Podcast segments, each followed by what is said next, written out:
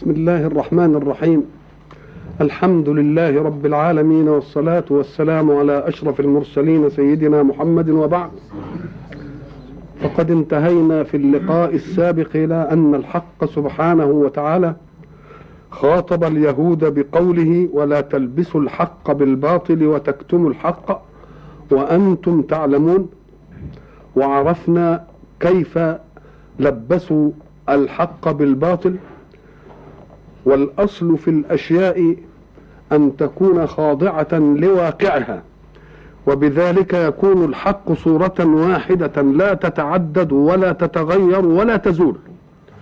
والذين يلبسون الحق يلبسون الحق بالباطل يريدون من ذلك ستر الحق لأن الحق يؤذيهم ويؤذي منهجهم في الحياة. فهم يحاولون أن يستروا هذا الحق حتى لا يتأذى بمنهج الحق منهجهم في الحياة. وأنتم تعلمون لأنهم كانوا أهل كتاب ويعلمون مدى المخالفة لآيات الله ولبس الحق بالباطل مما يتوعد به الله الذين يصنعون ذلك في الدنيا إما بالصاعقة وإما بالرجز وإما بالعذاب وإما بالضنك وفي ده هذا في الدنيا وفي الآخرة لهم العذاب العظيم. إذا فلو كانوا لا يعلمون الجزاء الذي يترتب على فعلهم لكان من الممكن أن يكون هذا معقول إنما غير المعقول أن يكونوا أهل كتاب ويعلمون جزاء من يفعل ذلك ومع ذلك يقبلون يقبلون عليه. الله سبحانه وتعالى يقول لهم وأقيموا الصلاة وآتوا الزكاة واركعوا مع الراكعين. طب إقامة الصلاة كما نفهمها أمر معروف وهي أقوال وأفعال. مبدوءة بالتكبير مختومة بالتسليم بشرائطها المخصوصة وهي فيها عناصر القيام وعناصر الركوع وعناصر السجود ولكنه جاء أقيموا الصلاة وآتوا الزكاة ثم قال واركعوا مع الراكعين أي أنه يريد منهم أن ينضموا إلى الموكب الإيماني الجديد الجامع المانع لأن صلاتهم لم يكن فيها ركوع. إذا فهو يريد أن ينخرطوا في الموكب الإيماني الجديد. وأن لا يظنوا أنهم بإيمانهم برسول وإيمانهم بكتاب يعفيهم من أن يكونوا خاضعين لما جاء به محمد صلى الله عليه وسلم أو أن يقولوا أن ديننا كافينا وإنما جاء هذا الدين لمن لا دين له وهم الإيه؟ وهم العرب الذين إيه؟ كانوا مشركين. فيقول الله اركعوا مع الراكعين أي انضموا وزيدوا في صلاتكم ذلك الركوع يبقى لا تقبل منكم العبادة إلا على شريطة ضمكم إلى الموكب الإيماني الجديد وبذلك تندمجون في الجماعة الإيه؟ في الجماعة الإيمانية الإيه؟ الجديدة ولماذا قال أقيموا الصلاة وآتوا الزكاة لأنهم لم لأنه لما قال ولا تشتروا بآياتي ثمنا قليلا يريد أن يقول العكس هو المطلوب.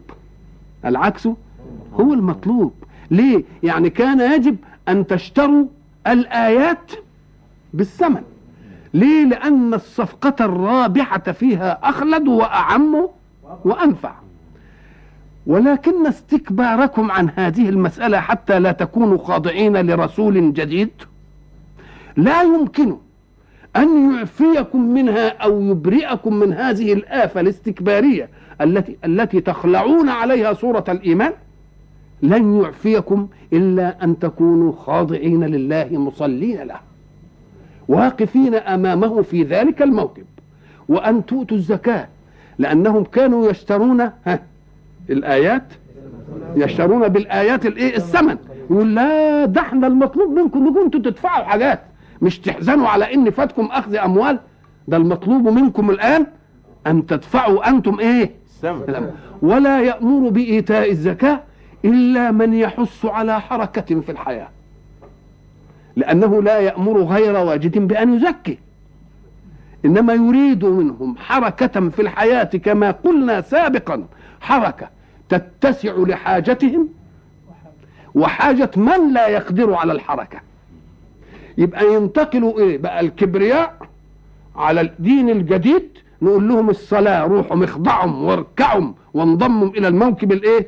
الإيماني. وذلك بالإيه؟ بالصلاة. واشتراككم الأشياء اللي أنتم خايفين عليها لتفوتكم من المنافع ده ده أنا عايز أنتم اللي إيه؟ أنتم اللي تدفعوا.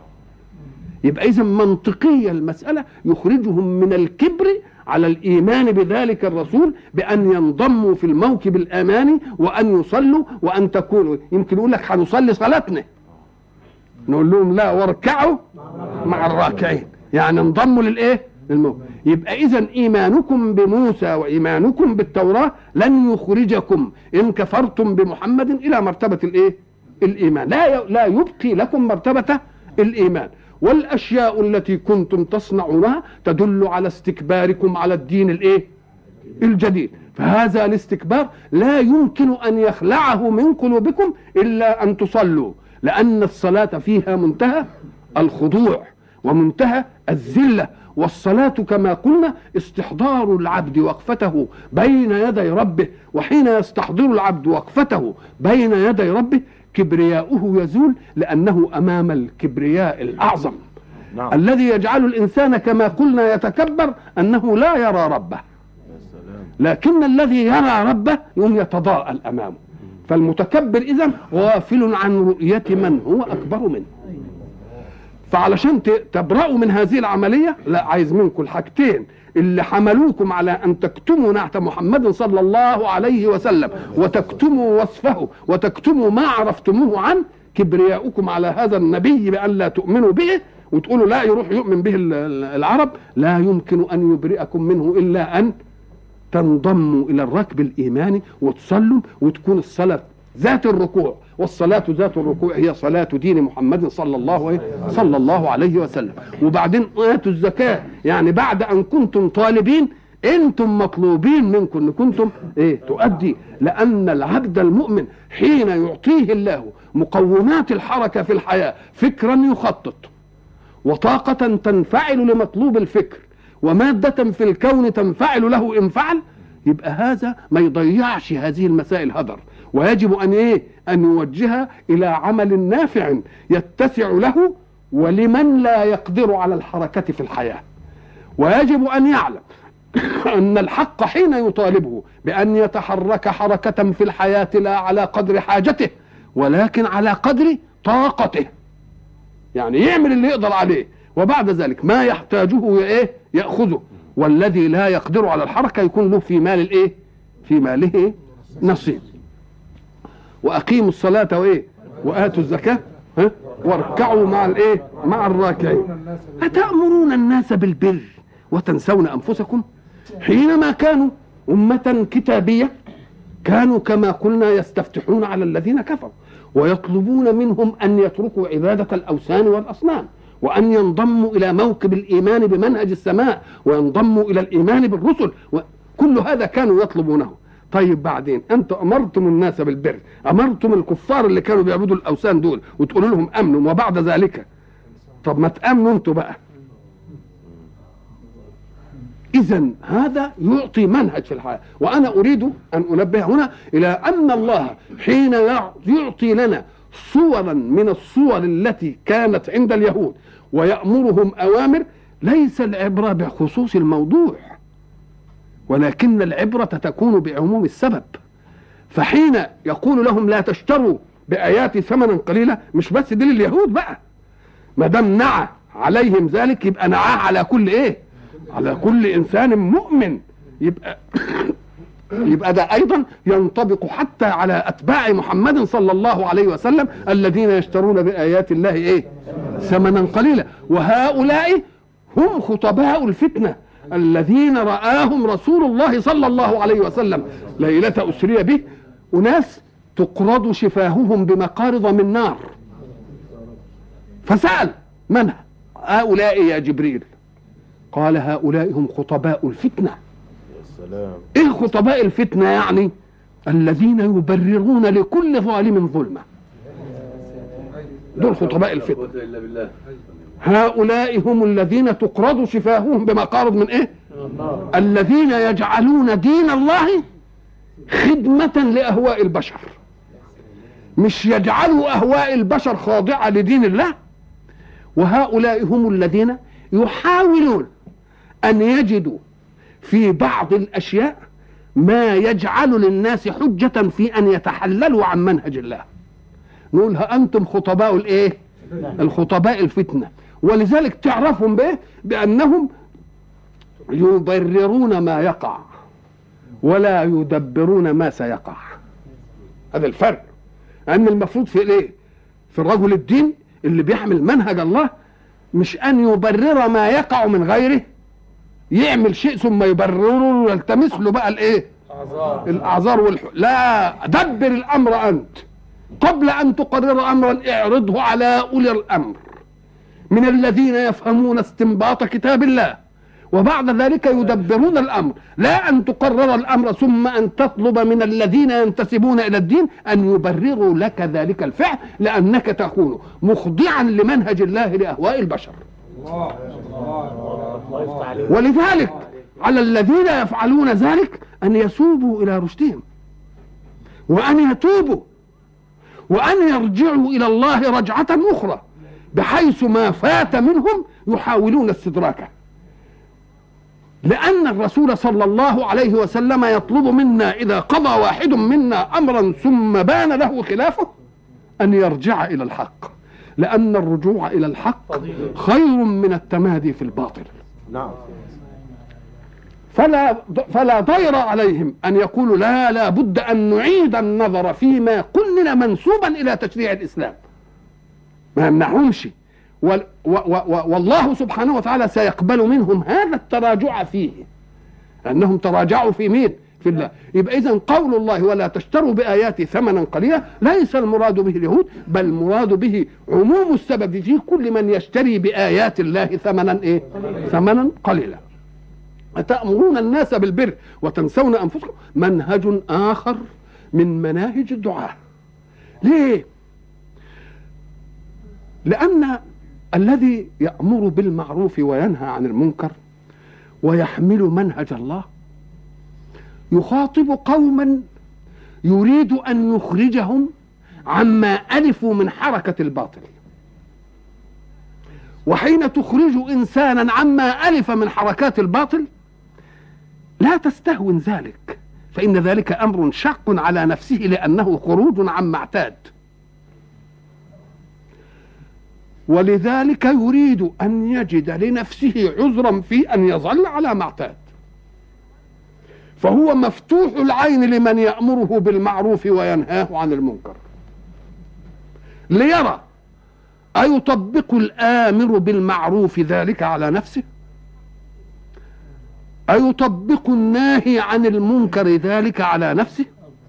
فإن رآه قد طبق ما قال من أمر بمعروف ونهي عن منكر على نفسه وعلى من يحب علم أنه صادق في الدعوة صادق في التوجيه وأنه لم يطلب من الناس إلا ما رضيه لنفسه منهجا. إذا فالعين المفتوحة من الذين نريد أن نوجههم يريدون أن يتلمسوا في الآمرين بالمعروف والناهين عن المنكر أنهم يقولون ذلك بألسنتهم. وأن حركتهم في الحياة على غير ذلك. حين يكون ذلك يعلمون أن هناك كما قلنا كلمة تقال وسلوك يفعل. وقلت إذا انفصلت الكلمة عن السلوك كانت الطامة. ولذلك يسميها الحق سبحانه وتعالى كبر مقتا عند الله. أن تقولوا ما لا تفعلون ليه؟ لأنك تشكك من يسمعك تعظ. ثم يراك تفعل على غير ما تعظ يقول لا ده راجل غشاش. لو كان في ذلك خير لقبله لإيه؟ لقبله لنفسه وارتضاه منه ولذلك الحق سبحانه وتعالى حينما أنزل القرآن بالمنهج جعل الرسول صلى الله عليه وسلم أسوة سلوكية. لأن المنهج وجمال المنهج ما يكفيش إلا إذا خرج المنهج إلى حيز التطبيق. ومن الذي يطبقه؟ الرسول صلى الله عليه وسلم. ولذلك يجي في كلام الناس اللي بدهم يعزوا يقول لك أنا لم آمرك بأمر أنا عنه بنجوى. أنا أمرتك بالأمر وأنا أول ما نفذته على نفسي. رضي الله عن الفاروق عمر حينما كان يريد أن يقنن أمرا من أمور الإسلام يأتي بأهله وأقاربه. ويقول لهم لقد بدا لي أن آمر بكذا وكذا وكذا وكذا. فوالذي نفسي بيده من خالف منكم إلى شيء من ذلك لأجعلنه نكالا للمسلمين. لأنه يعلم من أين تأتي الفتنة. تأتي الفتنة من هؤلاء. وقد لا يكون أصحاب الشأن عالمين بذلك ولكن الناس تجامل على. إذا فالمسألة الذي يريد أن يأمر بأمر لازم يطبقه الأول على نفسه. أنا لم آمركم أمرا أنا عنه بنجوى. ولذلك هي دي كلمة طارق ابن زياد التي هاجت جيوش عبد الملك حينما أراد أن يغزو الأندلس. قال لهم اعلموا أني حين ملتقى الفريقين حامل بنفسي على طاغية القوم لزريق فقاتله إن شاء الله. فإن, فإن قتلته فقد كفيتم أمره. وإن قتلت أنا فلن يعوزكم. واحد تسندون إليه أمركم. فأنا لم آمركم بأمر أنا عنه بنجوى. إذا فهو قائد قائد بحق. مش قائد يدفع بل قائد يجذب. قائد اللي بيدفع يدفع اللي قدام. لا قائد يجذب هو الأول. إذا فكل من يأمر بمعروف وينهى عن منكر لا بد أن يلاحظ أن الذين يأمرهم بالمعروف وهو شاق على النفوس وينهاهم عن المنكر وهو حبيب إلى النفوس مفتح الأعين. ينظرون ماذا يصنع فإن صنع خلاف ما يقول إذا لاتهموا مش ليت الأمر اقتصر على الداعي فقط ولكنكم يتهمون الدعوة كلها أيضا. ويقول نفاق في نفاق وكذب في إيه؟ في كذب. ولذلك كان الإسلام قبل أن ينشر بالمنهج العلمي نشر بالمنهج السلوكي. الكثافة الإسلامية في أمم العالم كانت للذين أخذوا الإسلام أسوة سلوكية. ما خدوش من العلماء. خدوهم من ناس عندهم حصيلة الدين اللي يقيمون بها أمر تدينهم شوية تجار وشوية ناس أصحاب مصالح وماشيين على خلق وماشيين في ليه ده؟ يقول لك لأن ده إيه؟ يعني ولذلك الحق سبحانه وتعالى ينبهنا إلى ذلك ويقول ومن أحسن قولا ممن دعا إلى الله وعامل صالحا وقال إنني يبقى كم حاجة؟ دعا إلى الله. وسند دعواه بأنه عمل صالحا. وبعد ذلك يقول أنا صنعت ذلك لأن ديني يطلبه. مش كل ما تكون حاجة في ديننا عايزين ننسبها لمذاهب جديدة. نيجي التأمين الاجتماعي نقول شيوعية واشتراكية والكلام اللي بيقولوه ده. طب ما تقول إسلامية يا أخي. ليه تدي الحلاوة دي إن كان فيها حلاوة تعطيها لمبدأ طارئ. ودينك أوسع من ذلك وأوثق وأرسخ وأسبق. نعم إذا إذا لازم نقول إن دي أشياء إن أنا من المسلمين. أنا بعمل كده لأني لأني من المسلمين. حين تفعل ذلك يقول لك يا سلام أما هذا فدين جميل لأن بيطبقه على نفسه قبل أن يطبقه إيه؟ علي. وبينسبه إلى الإيه؟ بينسبوا إلى الإيه؟ ينسبوا وإلا فقولوا لي أي فائدة لنا في أننا نأتي بمنهج إن سلمنا جدلا أنه ينت يعني يلتقي بمبدأ الإسلام في تأمين الاجتماعي. إن سلمنا جدلا فقط. طب وليه نقول ان هو اشتراكية ولا شيوعية؟ طب ما نقول إنه اسلام وخلاص هو نقول جه الأول طب يا أخي السبق من أسباب الترجيح.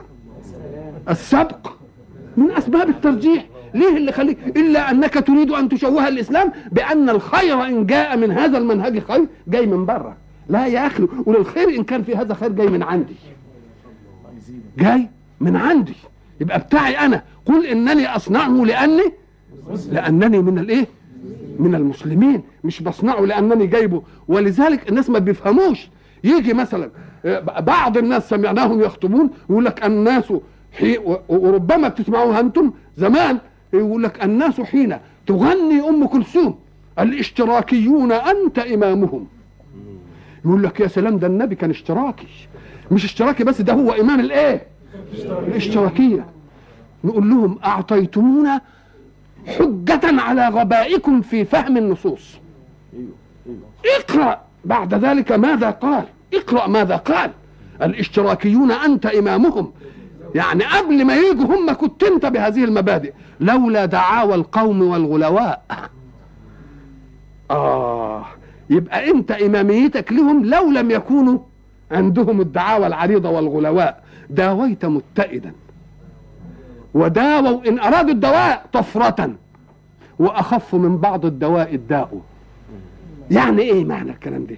يعني كأن الدواء الذي جئتموه لنا بالاشتراكية والشيوعية الدواء ده أخف منه الداء الذي كان قبلها. افهموا بقى الأبيات تاني أهي. الاشتراكيون اهي أنت إمامهم. لولا دعاوى القوم والغلواء. يعني أنت في الدعاوى والغلواء ما أنتش إمامهم. أنت إمامهم في الإيه؟ الاشتراكية الإيه؟ اللي ما فيهاش دعاوي ولا إيه؟ غلواء. داويت متئدا. وداووا طفرة. قصر. وأخف من بعض الدواء الداء. يعني يا ريتهم فضلوا بإيه؟ أهو دلوقتي المذاهب اللي وجدت دي يا ريتهم كانت الناس فضلت بإيه؟ بدائهم بدون هذا الإيه؟ الدواء لأنه من صي... من صيدلية بشر له هوى. إنما دوك من صيدليه من صيدلية خالق لا هوى له والناس عنده جميعا سواء. قواك الله. أتأمرون الناس بالبر وتنسون أنفسكم؟ إذا فهذا مخاطب به. كل من يتعرض لإيه؟ للدعوة لمنهج من مناهج. ما تقولش ده دي اليهود. دي لليهود دي للكل. لنا إحنا من باب أولى. تأمرون الناس بالبر وتنسون أنفسكم وأنتم تتلون الكتاب. أفلا تعقلون؟ إذا كان منتهى لو بتعقلوا كان يبقى إيه الأمر؟ ماذا يكون الأمر لو عقلوا؟ آه إنهم يفهموا الناس انه إن إحنا كذابين. لما تأمر الناس بالبر وتنسى نفسك يوم يفهموا إننا إيه؟ حتى نسقط في نظرهم قيمة خلقية إن لم يكن هويا دينية. يقول لك ده كذاب. اسم ما تسمعوش كلامه. بقى لو كنتم تعقلوا كنت يجب أن تعقلوا أن من تحملونهم على على على المعروف ومن تنهونهم عن المنكر مفتح الأعين. وهيشوفوكم أنتم بتسلكوا إيه. فإن رأيوا فإن رأوكم سلكتم على وفق ما قلتم يحترمونكم. وإن رأوكم على غير ذلك إيه يحتقرونكم. فمن حيث تريدون الرفعة والعزة هتاخدوا إيه الضعة وتاخدوا الايه الذلة. في نظر مين؟ ثم تضعون لهم مبررا في أن لا يأتمروا بأمركم لا معروفا ولا نهيا عن منكر. مش كده ولا لا؟ يقول لك إذا كانوا دول هم اللي آه. واستعينوا بالصبر والصلاة. كلمة استعانة بالصبر دلت على أن فيه مشقة هت- هتنالهم نعم. من تطبيق المنهج. يعني من إنهم ما- يشتروش بآيات الله ثمن إيه؟ قليل. قليل. إيه إيه عايزة صبر ليه دي؟ أم قال لك لأن لما لما لا يشترون بآيات الله ثمنا قليلا ويوضحوا الأمور بالحق كده بدون لبس هيفقدوا الرياسة وهيفقدوا الخير اللي كان بيتوالى عليهم بيرفهوا بيه حياتهم. قال لهم بقى عايزة صبر شوية. تصبروا على نفسكم إيه لأن الصبر معناه إيه؟ حمل النفس على تحمل أمر شعب صعب المشهد وهم ما دام اتعودوا إنهم بقى يلهفوا ياخدوا الاتوات وياخدوا الجعل وياخدوا كذا وكذا وعايشين بقى آه سمان وعايشين بقى أغنياء وعايشين كل هذا يقول لك آه مسألة صعبة قوي كونهم إيه؟ أم قال لهم أنتوا بقى تستعينوا بإيه؟ بالصبر. بالصبر فسروه بالصيام. يعني إيه فسروه بالصيام؟ يعني جوع شوية. آه. آه جوعوا شوية. جوعوا شوية. واصبروا على مضض الجوع لأن هيفوتكم خير من خير الإيه؟ من خير الدنيا. آه. وبعد ذلك علشان مسألة الاستكبار استعينوا بالصبر والإيه؟ والصلاة. وإنها لكبيرة إلا على الخاشعين. استعينوا بالصبر والصلاة. كان القياس كده يقول إنهما. مش كده ولا إيه؟ إنما قال الإيه؟ إنها لكبيرة. أهي الصلاة؟ ولا هما الاثنين؟ أم قال لك ساعتها يجيء أمرين. منضمين لبعض في تقويم خلق.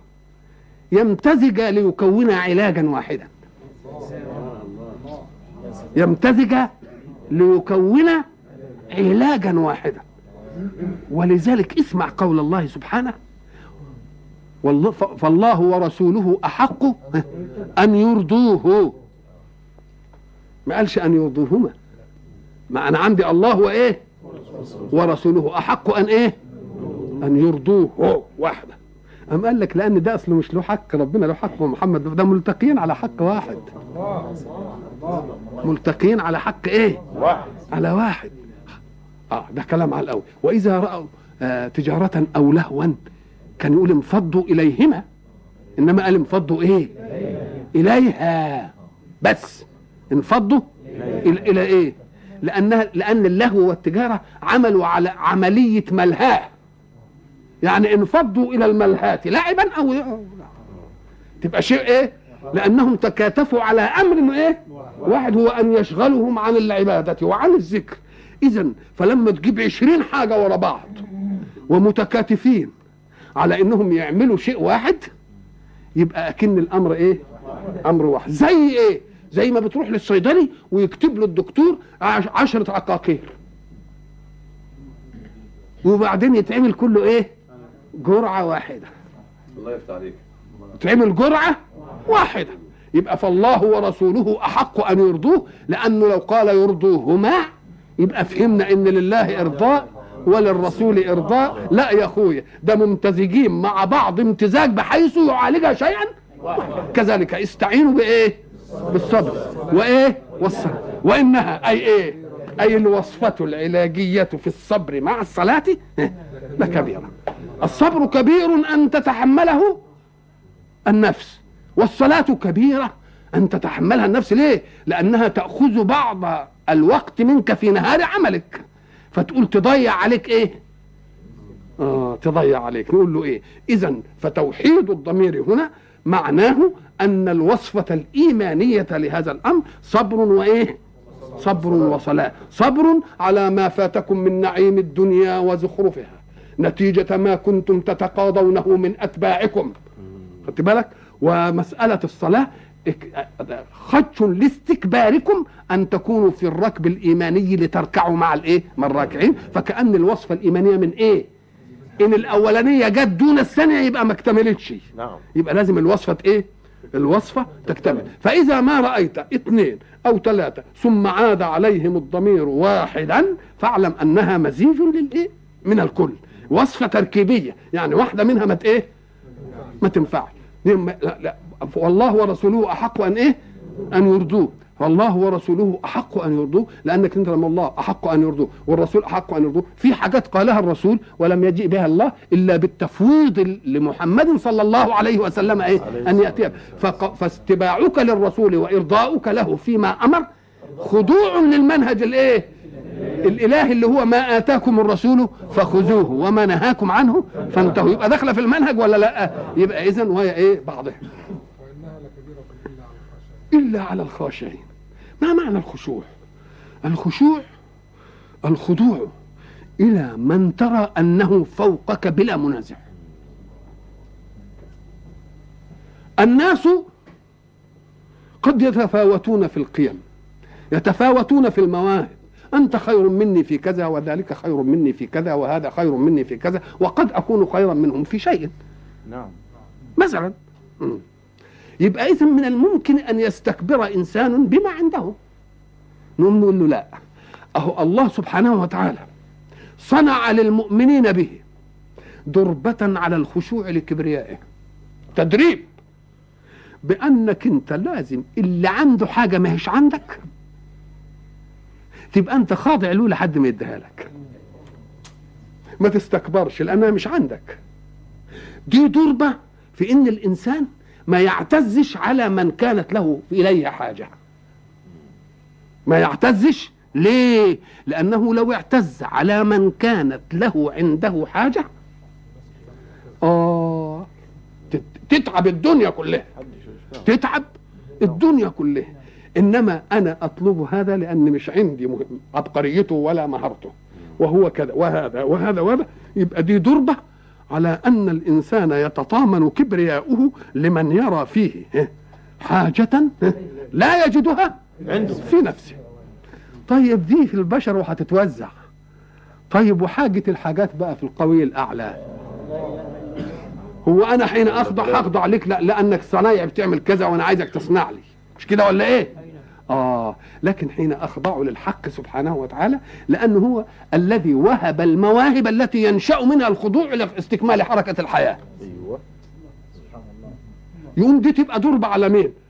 على أقول هو اللي عنده مهارة دي بإيه؟ يقول لك ده بيشغل عقله كويس ده انام له يا سلام عليها ده مش عارف إيه ده أقول له ودي موهوبات من مين؟ إذا قبل أن أخضع له أخضع لمن أعطاه هذه المواهب. يبقى اذا الخشوع بيخلي الإنسان كما قلنا يستحضر عظمة الحق. وما دام يستحضر عظمة الحق يقوم يتضاءل أمام إيه؟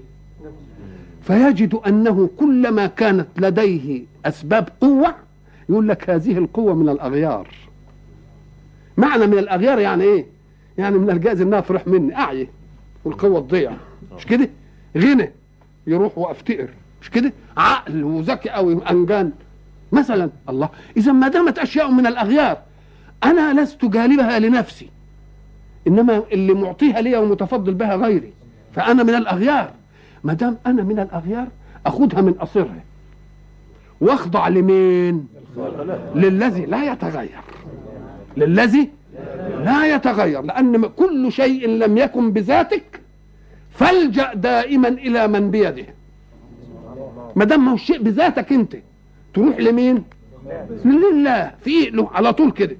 اذا فالذين يغترون بوجود الأسباب عندهم نقول لهم لا روحوا لواهب الأسباب. ليه؟ لأن الأسباب من الأغيار. وما دام الأسباب من الأغيار فمن الجائز أن تتغير. ولذلك ربنا يجعل الأيام دول. تشوف واحد فتوه كده بيسكت الحي وبعدين بعدين تشوفه غلبان عمال يمشي يمكن بيتعكز على عكاز ولا بيسحبوه ولا الله ده اللي كان مخوف الدنيا نعم. واحد غني وكان عنده وبعدين تشوفه فقير يمكن بيتسول. الله. إيه المسألة دي؟ واحد مثلا كان عقله تلتفت تلاقيه عمال مجنون. إيه من الأغيار. اذا فما دامت الأسباب من الأغيار يبقى لا يصح لإنسان أن إيه؟ أن يستعلي بالأسباب. وأن لا يخضع أيضا للأسباب ولكن يخضع لمسبب الأسباب. يخضع. ولذلك أنا قلت لكم مرة في حلقة سابقة أن الإنسان إذا بلغ في عينه أو عين الناس مرتبة الكمال افرض أنه وصل إلى مرتبة الكمال البشري. مرتبة الكمال البشر البشري. دي تغره. أيوه. ويمكن المادحين والمنافقين واللي مش عارف إيه يضخموها في راسه قوي. نقول له من الأغيار. لأنها إن كانت يعني مستخلف فيها بعد غيرك لو دامت لغيرك ما وصلت إليك. مش كده ولا إيه؟ لو دامت لغيرك ما وصلت إليك. فقدر يوم دخلت في الأمر. كيف خرج من من مكنك أن تدخل في الأمر. مش معناها كده؟ يبقى اذا يبقى الخشوع لمين؟ الخشوع لله. واستعينوا بالصبر والصلاة وإنها ها، لكبيرة عرفنا إنها دي ليه جاية؟ إنها لكبيرة إلا على مين؟ الخاشع. الخاشع ما تبقاش كبيرة عليه. الخاشع يصبر. خلاص؟ يقول يقول له الله ما دام أنا آه، دلوقتي بنزه جسمي أن يدخله حرام يقوم يحلو له. يحلو له أن يصبر. ما دام دي هيرد ربنا عني ما دام ده ما فجعتش حد في ماله ما دام ما ارتشتش ما دام ما سرقتش ما دام ما نافقتش يبقى إيه؟ يبقى ما دام خاشع كده لله تبقى دي كلها إيه؟ كلها حلوة. كلها حلوة نعم. الذين الخاشعين اللي هم إيه؟ مم. الذين يظنون أنهم ملاقوا ربهم. ما هو الظن؟ لو كنتوا فاكرين بقى إن إحنا قلنا إن النسب أنواع متعددة. مش كده؟ أيوه. نسبة أنا جازم بها. و و وفي الواقع أنها واقعة مش كذاب يعني أنا جازم بها. أنا قلت لكم محمد إيه؟ مجتهد. أنا جازم بأن محمد إيه؟ مجتهد. صحيح فيه واحد اسمه محمد ومجتهد. يبقى أنا جزمت والحق والواقع كذلك. مش كده؟ وأستطيع أن أدلل عليها لأنه بيطلع كل سنة الأول. خلاص؟ أيوه. يبقى إن كنت ادلل عليها يبقى ده العلم. يبقى العلم هو إيه بقى؟ نسبة أنا جازم بها وهي واقعة وأستطيع أن أدلل عليها. هذا هو العلم. مش كده؟ طب إن كنت جازم به وهي واقعة ولكني لا أستطيع أن أدلل عليها. في فرق بين أن تعلم الشيء وأن تقدر على التدليل عليه. يقول لك ده تقليد بقى. أنت بتقلد غيرك في حكم. طب وإن كنت أنا جازم بالشيء وما هوش واقع أم قال لك اهو ده الجهل بقى المتعب. جزمت بشيء هو غير إيه؟ واقع. يبقى الجاهل أنا قلت الجاهل شر من الامي مش كده؟ فاكرين ولا لأ؟ ليه؟ لأن الجاهل عنده قضية معاكسة. الامي ما عندوش حاجة. تديله القضية خلاص بداية. لكن دوك هتخلع منه الباطل وتدخل فيه إيه؟ الحق. فإن كانت القضية غير مجزوم بها إن كانت متساوية يبقى ده شك. إن كانت راجحة يبقى ده ظن. إن كانت مرجوحة يبقى وهم. هنا ربنا بيقول إيه؟ الذين يظنون ما قالش ليه يتيقنون أنهم ملاقوا ربهم؟ قال لك اهي يظن ديا؟ وردت بمعنى اليقين. يظن؟ طب وليه عدل عن اليقين ليظنه قال لك كان مجرد الظن أنك ستلاقي ربك لازم تتبع منهجه. فما بالك إن كنت متيقنا؟ اللهم زيدا اللهم فما بالك إن كنت متيقنا؟ يبقى اذا الذين يقولون يظنون بمعنى يوقنون نقول له طيب وليه عدل عن يوقنون؟ لا يظنون. قال لك لأن مجرد الإيه؟ الظن كان كاف أن تحتاط لهذا الأمر لهذه الملاقاة. إزاي بقى؟ أنا جينا نمشي في طريق. ففي واحد قال لي إن الطريق ده فيه لصوص وقطاع مثلا طريق وناس هيطلعوا عليك مش عارف إيه وبتاع وحاجات زي دي كلام مش مدلل يعني مش قال له طب ما احتياطي؟ ما تروحش. يبقى أسلم ولا لأ؟ أو تحتاط بإنك أنت تبقى معاك مثلا آلة وقاية. مش كده؟ إذا إذا إذا مجرد الظن يبقى الاحتياط فيه واجب. بقى الذين يظنون بس أنهم ملاقوا الله قضية راجحة فقط. دي كان يجب إنهم يتبعوا منهج الله عشان يحتاطوا لإيه؟ لأنفسهم. ولذلك المعري في آخر حياته لما قال إيه؟ زعم المنجم والطبيب كلاهما. لا تحشر الأجساد ما فيش بعث. قلت إليكما. استنوا شوية. إن صح قولكما فلست بخاسر أو صح قولي فالخسار عليكما. ده, ده أخيرا. شوف إزاي بقى؟ يعني افرض أنا قلت إن في حشر وهنتحاسب على الأعمال السيئة وبعدين جدلا ما عملتش سيئة وطلع إن ما فيش حشر. أبقى أنا خسرت إيه؟ ما خسرتش حاجة. لكن أنت اللي كذبت ولقيت حشر. تبقى ال... ال... آه. يبقى أنا أنا إن لم أكسب مش هخسر. وأنت إن لم تخسر فلا تكسب. مش كده؟ نعم. مفهوم. إيه؟ زعم المنجم والإيه؟ والطبيب كلاهما لا تحشر الأجساد. قلت إليكما إن صح قولكما فلست بخاسر. إيه اللي هيجرى لي يعني مفيش حاجة خلاص. أو صح قولي فالخسار عليكما.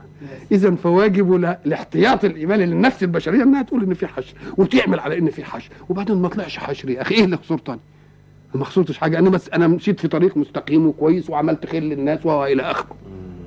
أفخر به في آخر حياتي بعد أن تهدأ شرتي في المعاصي. أقول والله أنا عملت كذا وعملت كذا وعملت كذا. وبالزيادة دي خالص كده.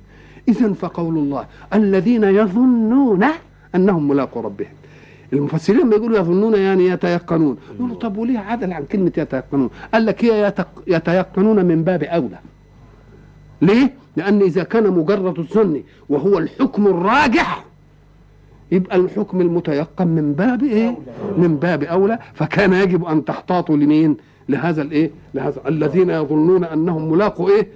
وما دام وأنهم إليه راجعون. شوف بقى كلمة ملاقوا ربهم. طب ما تفيد إنهم إليه إيه؟ وانهم لا يمكن ملاقاة شرفية كده ومش هيعمل فينا حاجة. لا كل مرجعنا إلى إيه؟ كل مرجعنا إلى الله فلن يظن واحد ممن عصى لله منهجا. أو كفر به إيمانا أنه فلت من الله. ما دمت أنت جاي من عنده تبقى هتروح له ضروري. وما دام هتروح له ضروري يبقى بقى احتاط لايه احتاط لنفسك فيما بين البدء وبين الايه وبين ال- وبين الايه الختام. الذين يظنون أنهم ملاقوا ربهم وأنهم إليه إيه؟ راجعون. الذين يظنون أنهم ملاقوا إيه؟ ملاقوا ربهم وأنهم إليه راجعون. يا بني إسرائيل اذكروا نعمتي التي أنعمت عليكم. برضه هناك قال اذكروا نعمتي. النعمة الأولانية للآية ظاهر الأمر إنها اتكررت. نقول له لا ده النعمة الأولانية. إحنا قلنا السبع آيات جايين عشان إثبات نبوة مين؟ محمد عليه. فكأن الله أنعم عليكم بأن جعل في كتابكم مقدمة تحميكم من أن تتورطوا في الكفر بمحمد. يبقى دي نعمة. وبعد ذلك هيذكر إيه؟ نعم أخرى كانت لهم في زمانهم. كانت لهم وأنه هو هو اخت- اختار منهم أنبياء وجعل منهم إيه؟ وجعل منهم ملوك. ملوك كمان حتى على طريقتهم هم في ال... آه. مش كده؟ وحصل كذا وكذا من فرعون وحصل كذا في الاست... است- استسقى لهم ونزل عليهم المن والإيه. والسلوى الله. كل هذه المسائل حصلت لهم نعم مين؟ نعم الله. يبقى اذا ما تقولش إن ده إيه؟ مكرر. اذكروا نعمتي التي أنعمت عليكم الأولى في أنني جعلت في كتابكم الذي معكم ما يثبت صدق محمد صلى الله عليه وسلم في نبوته. لأن الآيات السبع اللي قلناها دي كانت كلها جاية علشان إيه؟ واذكروا نعمتي التي أنعمت عليكم وأني فضلتكم على الإيه؟ ما دام جعل فيكم الأنبياء يبقى هو يعني ادالكم إيه أفضلية على الإيه؟ على العالمين المعاصرين لكم. يجي يقول لك ما دام فضلهم على العالمين بيمتن إزاي يمتن عليهم؟ هم أفضل العالمين؟ قال لك لا ده دي شدة النكاية. شدة؟ علشان نعلم النكاية. علشان نعلم. حين يقسو القرآن عليهم في أنهم ينقلبون قردة خاسرين وأن عليهم ضربة الذل والمسكنة ويلعنهم ويطردهم وإلى آخره. ما نقولش إيه التحامل ده عليهم. هو بيقول هم اللي إيه أنا فضلتهم على العالمين وعملت كل اللي إيه كل الخير لهم. لكن هم عملوا إيه؟ آه نكثوا ذلك العهد. ولم يجعلوا لنعمتي عليهم مجالا لأن يحيوني بالإيمان بي. وبتصديق منهجي وبتصديق رسول الذي جعلته جامعا مانعا وخاتما كان يجب إنهم هم يؤمنوا بي وأن يرجعوا إلي ويذكروا نعمتهم طب أنا أنعمت عليكم سابقا بكذا وكذا وكذا وكذا وكذا وكذا. فكيف تتصورون أنني في مجيء محمد لا أنعم عليكم أيضا؟ طب ما دام نعمي عليكم متتالية تبقى كان يجب أن تفهموا أن نعمة محمد إنما جاءت لتنصر فكركم. وتنصر دينكم اللي كنتوا بتستفتحوا بيه على الايه؟ على الذين كفروا يبقى كان يعت... كان يجب أن تستأمنوا الله في أن ما جاء به لا يناقض نعمه إيه؟ عليكم أنتوا اللي عملتوا النعم إيه؟ آه عملتوها نقمة يا بني إسرائيل اذكروا نعمتي التي أنعمت عليكم وأني فضلتكم على العالمين واتقوا يوما إحنا قلنا بقى من لم يأتي لله رغبا وإيمانا وعرفانا بجميل نعمه وفضائله وإفضالاته عليه فليأتي رهبا يا أخي. إن كنتوا خلاص يعني المسألة يعني أنتم محكمين رأيكم اتقوا يوما بقى. خافوا ذلك اليوم واتقوا يوما. هنا يقول الحق سبحانه وتعالى لا تجزي نفس عن نفس شيئا. وفي آية تانية برضو هتيجي بعد وإذ ابتلى قبل وإذ ابتلى قبلها على طول. لا لا برضو إيه؟ واتقوا يوما لا تجزي نفس عن نفس شيئا. يبقى وردت ما إيه؟ مرتين. مرة هنا ومرة قبل وإذ ابتلى على طول. لكن صدر الآية متفق. وعجز الآية يعني آخرها مختلف. واتقوا يوما لا تجزي نفس عن نفس شيئا. النص هنا كالنص في صدر الآية الثانية. واتقوا يوما لا تجزي نفس عن نفس شيئا. لكن الآية الأولى قال فيها ولا يقبل منها شفاعة ولا يؤخذ منها عدل ولا هم ينصرون. لا يقبل منها إيه؟ شفاعة. ولا يؤخذ منها إيه؟ عدل. ولا هم برضو ولا هم ينصرون في الآية الثانية. يبقى الاختلاف في إيه بقى؟ دي كأن لا يقبل منها إيه؟ شفاعة. لكن الآية الثانية إيه؟ قال لا لا لا لا لا يقبل منها عدل ولا تنفعها شفاعة. يبقى مش تكرير بقى. يبقى لازم نشغل عقولنا. إزاي الآيتين كده؟ قال لك آه بقى ديك قال إيه؟ لا يقبل منها. الخلاف فين؟ إذا الاتفاق واتقوا يوما لا تجزي نفس عن نفس شيئا. ادي الصدر. واخرها ولا هم إيه؟ ينصرون. برضو الآية الثانية. صدرها واتقوا يوما إيه؟ لا تجزي نفس عن نفس شيئا. وبرضو اخرها ولا هم إيه؟ لكن ديك قالت لا يقبل منها شفاعة. ها؟ ولا يؤخذ منها عدل. والآية الثانية قالت ولا يقبل منها عدل ولا تنفعها شفاعة. الله.